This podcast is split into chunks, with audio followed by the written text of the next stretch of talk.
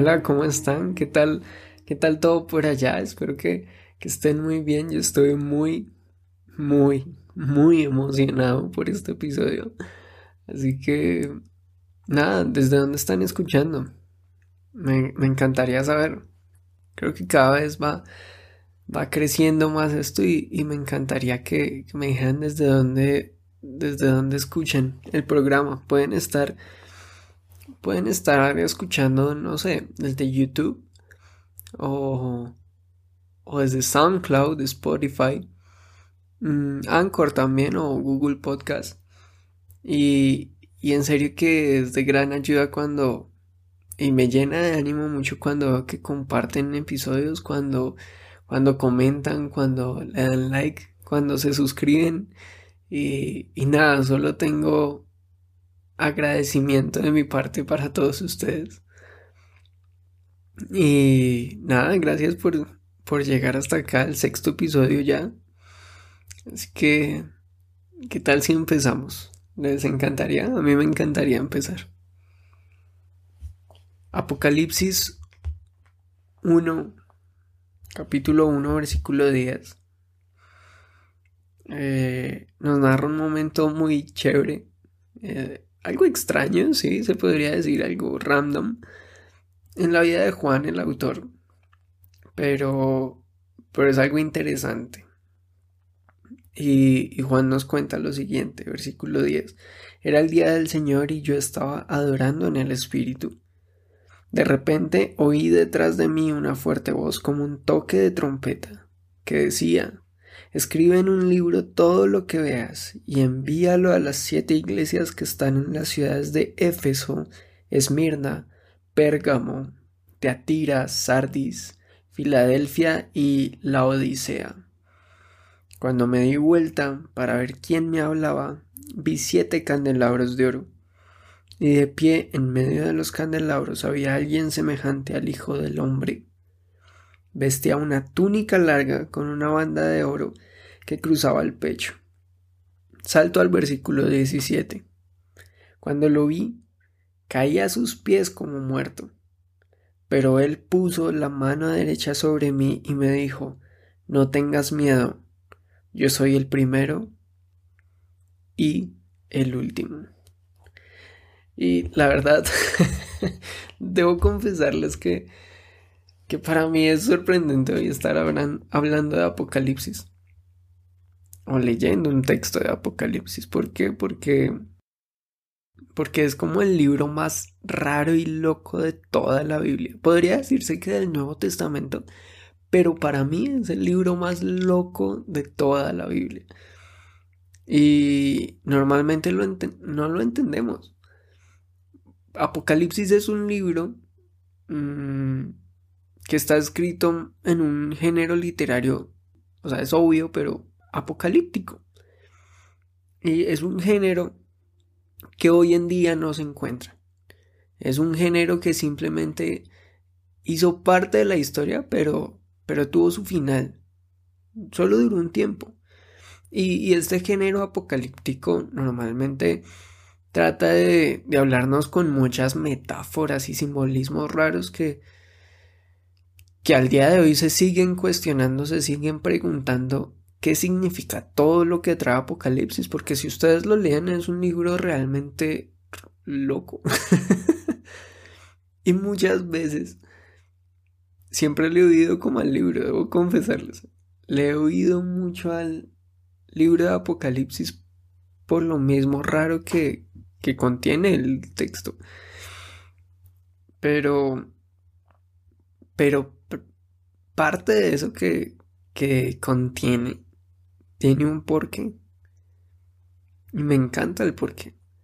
La carta o el libro de Apocalipsis está más o menos escrito entre el año 81 y 96 después de Cristo, que, que es como el tiempo estimado donde el autor es prisionero por allá en una isla y es donde tiene esta estas revelaciones en Patmos. Es un tiempo donde la iglesia constantemente se está preguntando ya saben, en los evangelios Jesús dice como, hey, voy a volver pronto. Me iré, pero volveré, ¿no?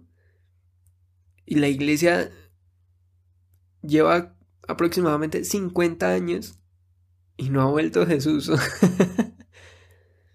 Entonces hay preguntas frecuentes como ¿dónde, dónde está? ¿A dónde había ido después de su resurrección? ¿Qué está haciendo en este instante? Y vemos que los destinatarios de este libro son cristianos que están sufriendo persecución por su creencia, por su fe, pero también que son personas que están preocupados por el futuro. Están preocupados por lo que va a pasar.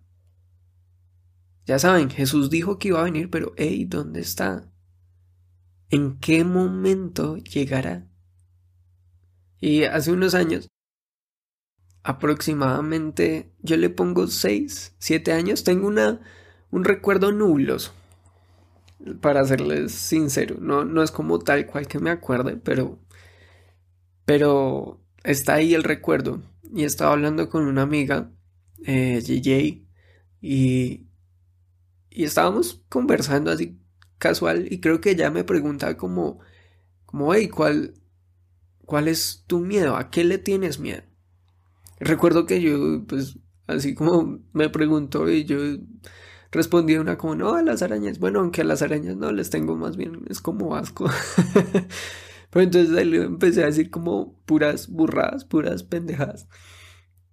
Y recuerdo que yo le, me quedé mirándole y le dije, bueno, ¿y tú a qué le tienes miedo? Y recuerdo que fue realmente para mí como, ¿what? Porque me respondió, tengo miedo al futuro. Y desde ahí, me acuerdo que le pregunté como, ¿al, al futuro? ¿Cómo así? ¿Por qué? Recuerdo que me respondió como, no sé, solo tengo miedo al futuro. Y, y realmente, eh, JJ, si estás escuchando esto, desde ese momento siempre se me quedó la pregunta, ¿por qué miedo al futuro? ¿Qué significa tenerle miedo al futuro? Y hace unos años, no, creo que alcancé a comprender esto. Porque lo viví. Mis padres siempre han tenido estos álbumes eh, fotográficos con todas las fotos de la familia, ¿no? ¿no? No sé si en sus casas hay. Aquí en mi casa hay un baúl completo lleno de fotografías. Y, y es realmente lindo ese baúl. Nos, nos encanta lo, lo guardamos y lo cuidamos como, mejor dicho, el tesoro, porque están los recuerdos de toda la familia ahí. Entonces uno va a encontrar fotos de mis hermanos pequeños, en, cuando nacieron, cuando estaban estudiando, las presentaciones del colegio cuando niños, disfrazados en Halloween. Y uno ve a mis papás y, y están así súper jovencitos, entre los 20 y 30 y algo, más o menos de edad uno ve a mis tíos y están jóvenes, mis, mis abuelos están eh, jóvenes disfrutando de todo el momento y uno ve a toda la familia así súper contenta, súper feliz, súper joven. Y hace dos años y medio aproximadamente, creo llegar a comprender este sentimiento de miedo al futuro. Hace dos años y medio nace mi sobrino Joaquín, que lo amo con todo el corazón. Y no, no, le estoy echando la culpa al miedo al futuro. pero, pero recuerdo que un día estábamos todos juntos, mis papás, mis hermanos. Estaba Joaquín ahí. Y veo esta imagen, este instante este momento y me encuentro con algo sorprendente y es que estamos viviendo tal cual lo que un día mis papás vivieron. lo que mis papás vivían cuando nacíamos nosotros, mis tíos jóvenes alrededor molestando, recochando, también pues iniciando sus, sus familias independientes, mis abuelos viendo cómo mis padres y tíos cada vez crecen y, van tomando esta adultez en serio, ¿no? Y en este momento me encuentro con... Estamos como hermanos en la etapa y veo cómo eran mis tíos. Veo a mis papás y los veo como eran mis abuelos. Veo a mi sobrino y veo cómo eran mis hermanos. Y yo en su debido momento. Y lo, y lo primero que se me viene a la mente es como, rayos, ya estamos viviendo esto, que un día solo veíamos en fotografías. Es decir, no falta nada para que vivamos lo que hoy mis padres viven. Eh, una persona de, no sé, 50 y algo años con mi familia independiente, con mis hermanos con sus familias independientes, con mis papás como hoy veo a mis abuelos en la vejez. Y digo, rayos, el futuro viene deprisa. Y me da miedo. en este momento me da miedo y es que le tenemos miedo al futuro. Y creo que todos como personas no le damos el título nuevamente, pero lo llegamos a sentir y experimentar. Ahora me gustaría hacer un ejercicio, es imagínate a los 10 años. Y que alguien venga y te cuente cómo va a ser tu futuro hasta el día de hoy si alguien me llegara cuando yo tenía 10 años y me dijera todo lo que iba a vivir hasta el día de hoy, no le creería. Y si le creyera, seguramente me daría mucho miedo porque porque la vida está llena de cambios, estamos experimentando cambios todo el tiempo. Y en el futuro todo puede pasar.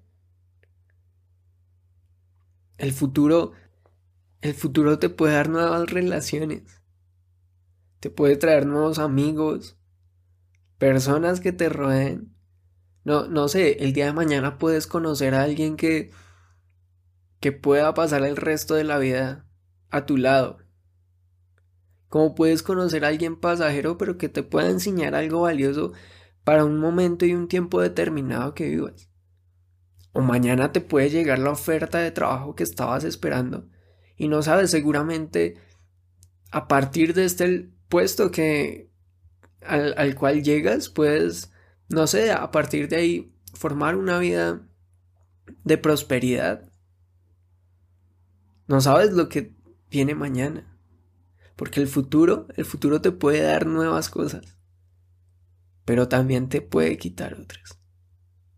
Así como puedes conocer a la persona que va a estar al lado de tu vida también puedes conocer a, alguien que, que te pueda arruinar todo.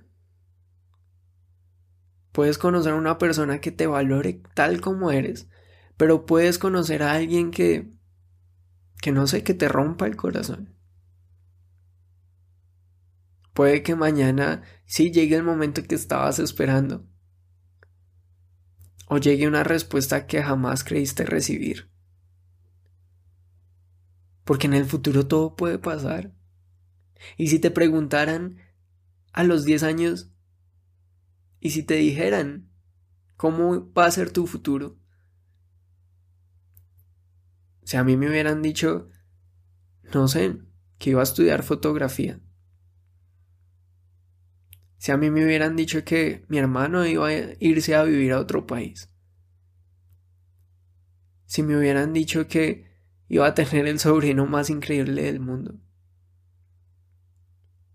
Si me dijeran que que mis amigos se iban a ir en cierto tiempo, o si me dijeran que mi primo iba a morir de cáncer joven,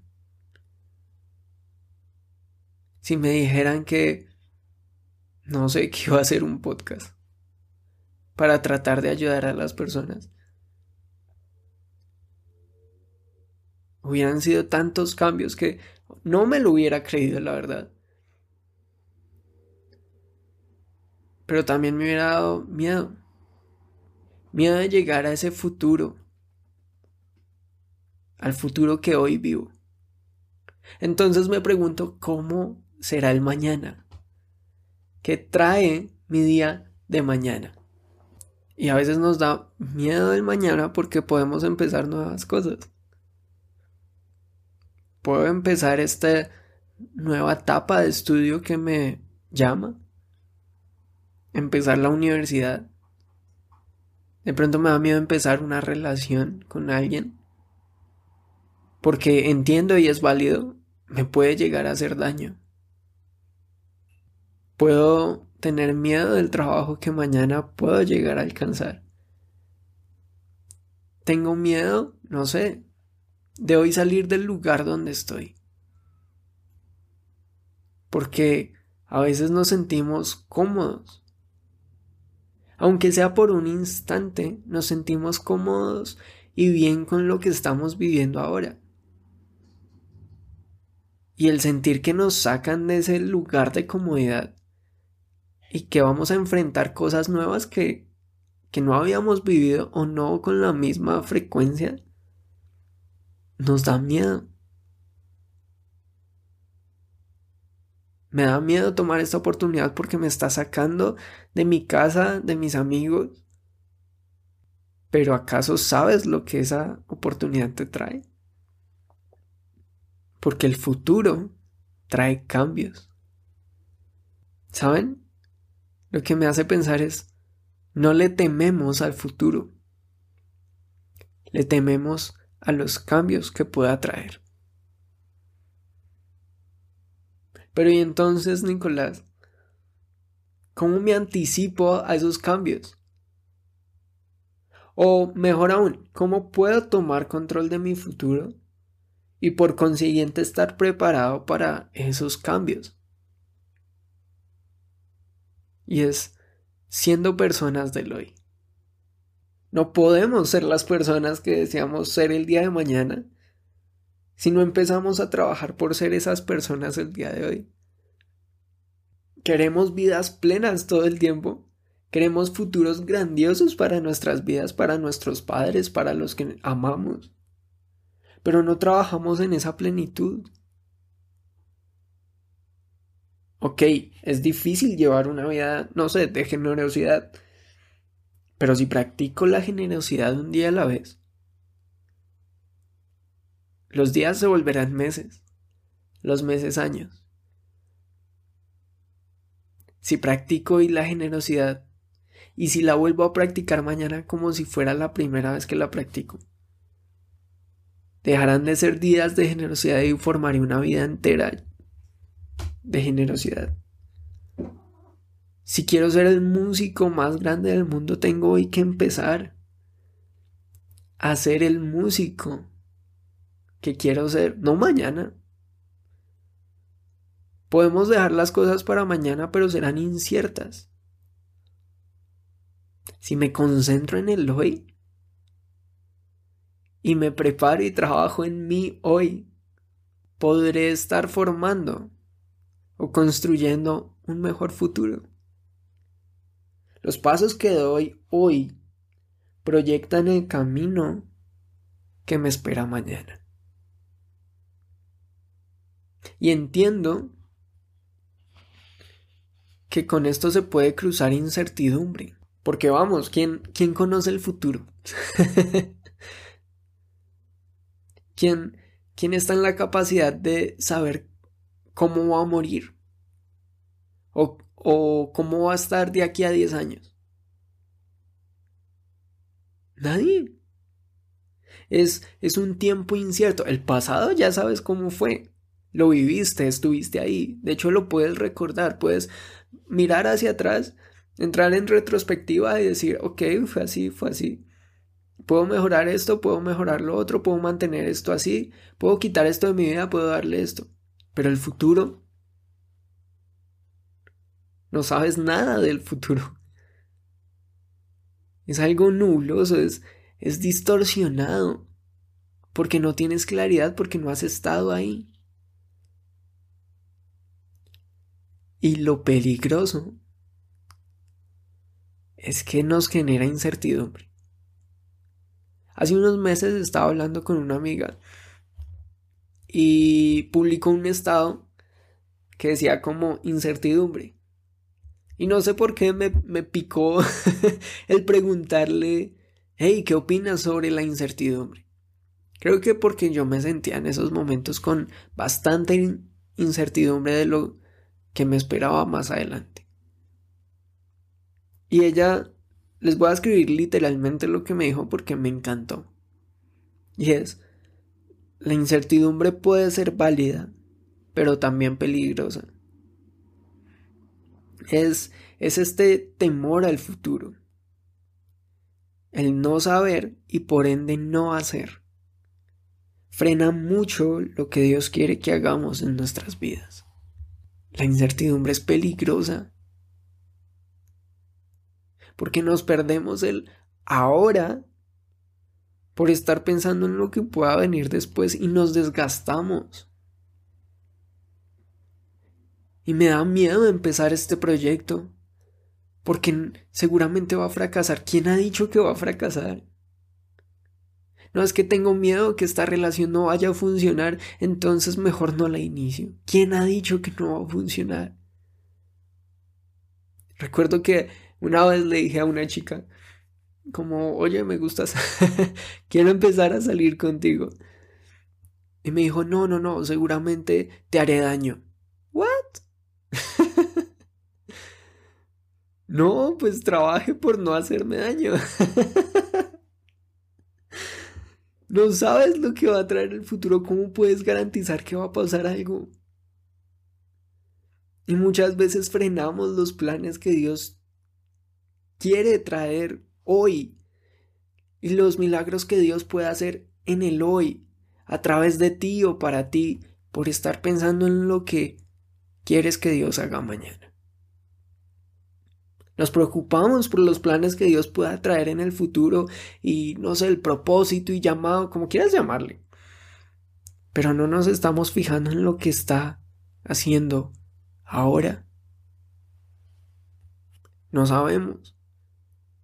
Y el no saber nos impide actuar. Pero ¿qué tal si trabajamos en el ahora? ¿Qué, qué tal si somos personas del hoy? El pasado ya lo viviste, ok. Genial. Me encanta. El futuro no sabes. Pero puedes estar consciente de lo que estás viviendo ahora. Estamos creando cierto temor por el mañana. Estamos creando preguntas y, y, nos cuestionamos y qué va a pasar mañana, cómo voy a empezar esto, cómo voy a dar pie a lo otro. Pero ¿qué estás viviendo ahora?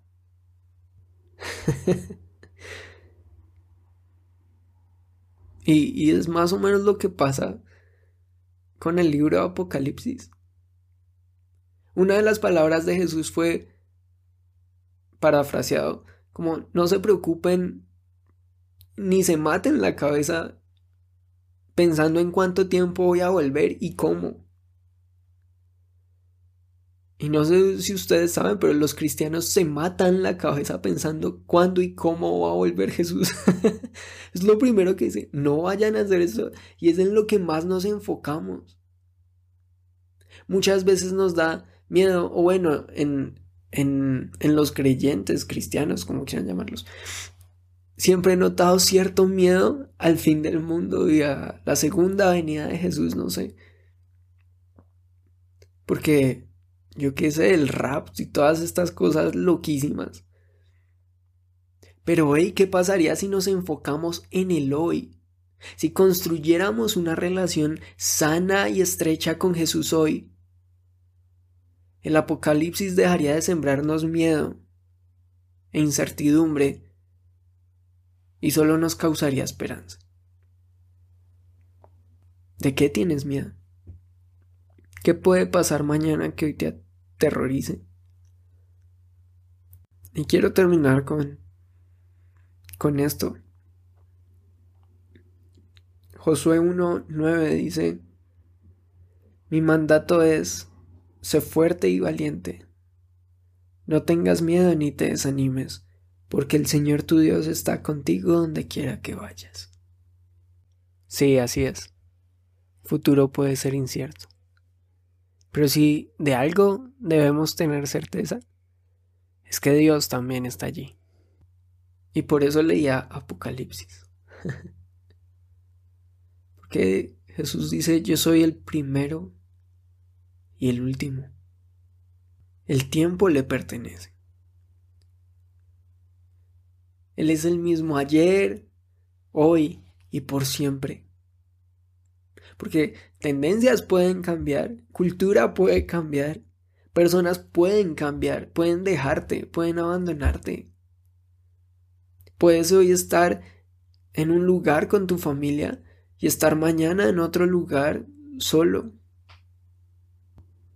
El tiempo puede cambiar, pero él no. Estuvo en tu pasado, hoy está en tu presente y va a estar en tu futuro. ¿Qué estás viviendo hoy? ¿Cómo puedes disfrutar de su compañía hoy? ¿Estás listo para tu futuro? Porque Dios ya estuvo allí y te está esperando. Ánimo.